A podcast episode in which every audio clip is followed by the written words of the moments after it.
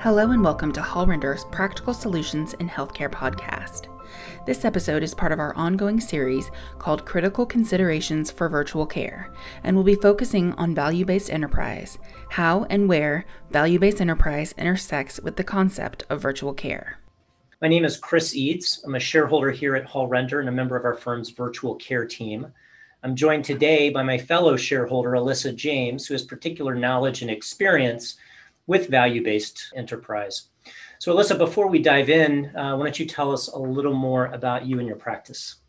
Thanks, Chris. Um, as Chris mentioned, my name is Alyssa James. I'm a shareholder in Hall Render's Indianapolis office. Uh, my practice focuses primarily on fraud and abuse and regulatory compliance type matters. I work primarily with hospitals and health systems, as well as other types of healthcare organizations on various provider contracting matters, transactions amongst various healthcare organizations, and more complex Stark Law, anti kickback statute, and civil monetary penalty beneficiary inducement related analyses. In the current value based landscape, I also work with clients to help them navigate these regulatory frameworks when implementing value based risk sharing and other related arrangements. Great. Thanks, Alyssa. So when when I look at and, and think about uh, value-based enterprise at a, at a very you know high level, ten thousand foot view, um, to me there seems to be some clear overlap with the potential advantages of, of virtual care. You know, we've certainly seen those advantages unfold over the pandemic. I think it started with the, the most obvious, which is the fact that virtual care allows distance in between provider and uh, and patient, uh, which has had some some obvious advantages uh, during the state of emergency. But we're also starting to realize, I think, some of the other advantages of virtual care, such as uh, better and increased care coordination, better means of patient follow up, even even following up with the patient in the patient's home uh, remote patient monitoring, general efficiencies to be gained. And, and really, all of these benefits strike me as very much in line with uh, the operative definition for, for, for value based purpose.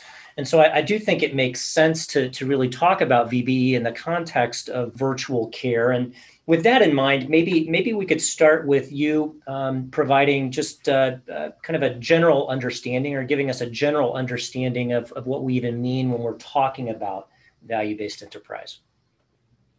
Of course. Um, so when we're looking at a potential value-based opportunity, I like to frame kind of the various definitions in terms of a who, what, when, where, why, how. Under this type of analysis, the VBE or value-based enterprise itself is the who. VBEs must consist of at least two participants. Those participants can be either an individual or an entity that engages in at least one value based purpose um, and collaborate with each other to achieve those value based purposes. When we're talking about value based purposes, those can be one of four things coordinating and managing care for a target patient population, improving the quality of care for a target patient population, appropriately reducing costs and payer expenditures without reducing the quality of care to the target patient population and or transitioning from a volume-based care delivery system and payment mechanism to value-based you all may also be wondering kind of what a target patient population is and i know i jumped sort of from value-based enterprise to value-based participant when we begin to scratch the surface of the relevant value based frameworks, the definitions get a bit cyclical because each definition refers to other terms that are defined by the regulations. So, so bear with me here a little bit as, as we kind of get into this. Um, but as I was saying, so the value based enterprise has to be engaged in in trying to achieve at least one of those value based purposes that I just mentioned. So, in essence, a VBE is a consortium of individuals, such as physicians or, or others and or entities for example hospitals physician practices or other healthcare organizations a vbe does not have to be a separate legal entity um, but it does need to have an accountable body that's in control of the vbe so you don't have to go out and, and you know form a new legal entity or or a true joint venture so to speak but but you do have to kind of come together through a contractual arrangement and and allocate who is going to be responsible kind of for governing matters of that value-based enterprise as it works to achieve its goals. So, so Alyssa, if we distill that down a bit, how, how would you summarize the general steps required to establish a VBE? So, at a high level, when we're looking at this, in order to form a VBE, you need to identify the following. Um, you need to identify who the players are going to be. So, you know, who your value based participants are in that VBE. Um, you need to identify the target patient population for which the VBE wants to focus its efforts. So, a target patient population can be very broad. It could be, you know, all the patients in your health system or all the patients that are discharged from a particular hospital, or it can be very narrowly tailored to a certain diagnosis, a certain zip code, um, that sort of thing. And, and when we're looking at that kind of in that who, what, when, where framework, the target patient population is is the where. So where where are we focusing our efforts? Um, the why would be those value-based purposes that the VBE is going to strive to achieve and then the how is you know what activities is the vbe going to engage in in order to try to move that ball forward to to have that impact on the care coordination or or other value based activities for that patient population? Once you kind of identify all of those things the who what when where why then the parties need to enter into one or more value based arrangements that that sort of spell out those goals of the VBE, you know, any compensation that's going to flow between the parties and other details of the arrangement um, and, and kind of how it's structured and, and how it's going to be implemented. So VBE is obviously a relatively new concept.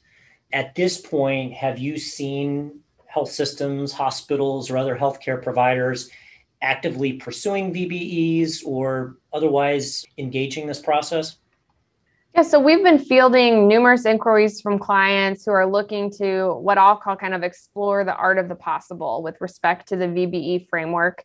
I think folks are very excited about it. They're they're wanting to kind of see what what this framework allows them to do as far as a care coordination, collaboration standpoint and how they can really focus in on some of these target patient populations so to speak of that are applicable to to their organization and and you know better that care coordination and, and patient outcomes.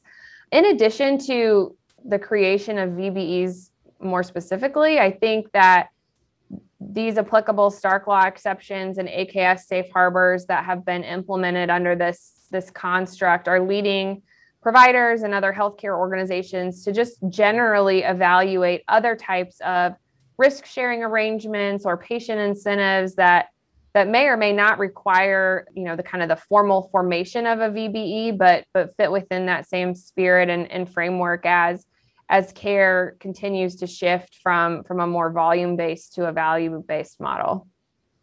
So so if we take really that piece of the conversation in terms of what you've seen and we talk maybe a little more about where this intersects with with virtual care i know that i've seen as part of my practice uh, the concept of VBE come into play potentially in relation to, or at least a precursor to, uh, the provision of telemedicine equipment and platforms by maybe a distant uh, site telemedicine provider uh, to an originating site uh, location that's going to be re- receiving those services. Can you maybe speak to kind of how how you might see that come into play in the context of a VBE or maybe some of the potential benefits there?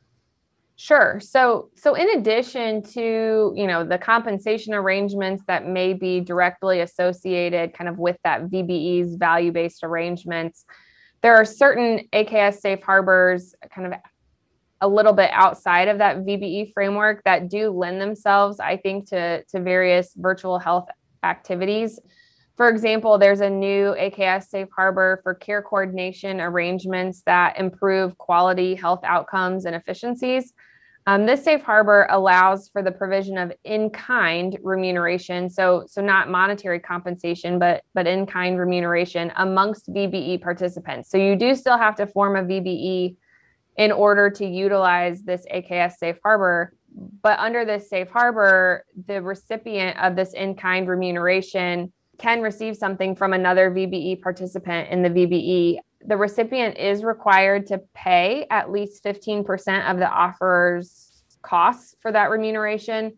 But even so, I think this safe harbor may provide significant flexibility for the provision of, you know, virtual health or telemedicine equipment or software or even staff maybe for that originating site. You know, if they need a technician or nurse or something to that effect to just kind of help help the virtual health platform operate. I think those are all options here under this safe harbor for this VBE to kind of, you know, lend lend some of those things to other participants. Alyssa, do you see other potential intersections between VBE and virtual care?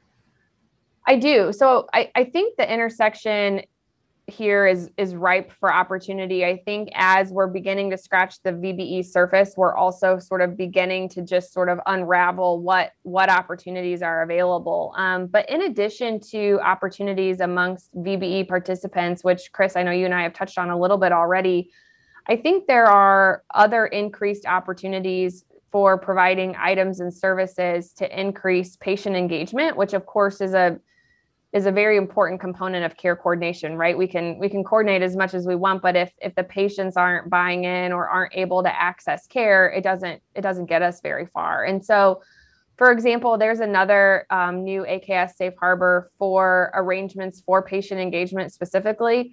This safe harbor is also only available to vbe participants but it allows the vbe participants to provide in kind um, items, goods, and services to patients that are valued up to $500 per patient per year for various patient engagement activities. So, typically, when we're talking about items or services that you can provide to patients, specifically Medicare or Medicaid beneficiaries, civil monetary penalties law is much more limiting than that from a dollar value standpoint. Um, but this AKS Safe Harbor allows VBE participants to provide items or services up to $500 per patient, which is huge, I think. And I think that these items and services, although they're required to have a direct connection to the coordination and management of care of that target patient population that we talked about a little bit earlier, I think it can be a great way to provide maybe necessary technology to patients in order to facilitate their ability to access these virtual care platforms, whether that's a tablet or or you know increase wi-fi in their home or you know something to that effect too. I think there's a lot of opportunities here to make sure that not just that the providers have what they need for this virtual healthcare platform but that that the patients that we're trying to reach do too. And so i think that these safe harbors give a lot of flexibility to vbes beyond just kind of their what's within the four corners of their um, value-based arrangements amongst each other that's a that's a great thought, and that's and that will no doubt um, increasingly come into to, to play. So I appreciate that information. So really, at this point, Alyssa, if, if a health system or a hospital or other type of healthcare provider is interested in pursuing a value-based enterprise, what what initial steps would you recommend? So I think the first steps are are really to think critically about who you want to include, both as fellow participants in your value-based enterprise as well as what patient populations do you really want to target? Do you want to have some sort of broad broadly defined target patient population? Do you want to at at the outset at least just focus on a couple of more specific subgroups of patients whether that's by disease state or comorbidity or or something to that effect? The other thing to keep in mind is, is an organization or individual can enter into multiple VBEs and value-based arrangements. And so maybe it makes sense to partner with a few folks on, on one patient population, but then for a different po- patient population, maybe it makes sense to, to strategically partner with others. So something to keep in mind there, just kind of really brainstorming who who you want to be involved in and what patient population you want to target. And from there, I think, you know, developing a plan for the actual arrangement construct and, and corresponding incentives that will follow um, you know more of your your contract terms and, and things like that. Depending upon the nature of the arrangement there are different stark law exceptions and or aks safe harbors that will be applicable and each have their own kind of specific set of, of as you may imagine of criteria that must be met in order to meet the exception or safe harbor so so once you kind of get that general idea of, of what the goals are and what you're trying to achieve really then kind of putting pen to paper and, and cross checking that with the applicable exceptions or safe harbors to make sure that that this arrangement is going to be in compliance with this new framework. The more just generally speaking the the more significant the finan- downside financial risk that the each participant has the fewer restrictions or burdens you could say there are on on the VBE and its participants. Value based arrangements that don't have a lot of downside financial risk are going to have a lot more obligations put on the participants, such as monitoring and documenting and and what all is required to be in writing and annual reevaluations of whether you're meeting those metrics. And and that sort of goes without saying right that the the less the downside risk the more the government so to speak is going to kind of make you have to do to prove that that you're not abusing any sort of relationship there so but just something to keep in mind to make sure that you're hitting all of those elements that are required for compliance purposes. Thank you, Alyssa. That's that's helpful information. Uh, to our audience, I think we'll conclude there for today. Thanks for joining us. Uh, if you or your organization have questions or topics you would like uh, to share with us, please contact us on our website at hallrender.com or certainly feel free to reach out to me at ceades, C-E-A-D-E-S, at hallrender.com or Alyssa at A James, A J A M E S, at hallrender.com. Uh, as always, please remember that the views expressed in this podcast are those of the participants only and do not constitute legal advice. Thanks so much. Thank you, everyone.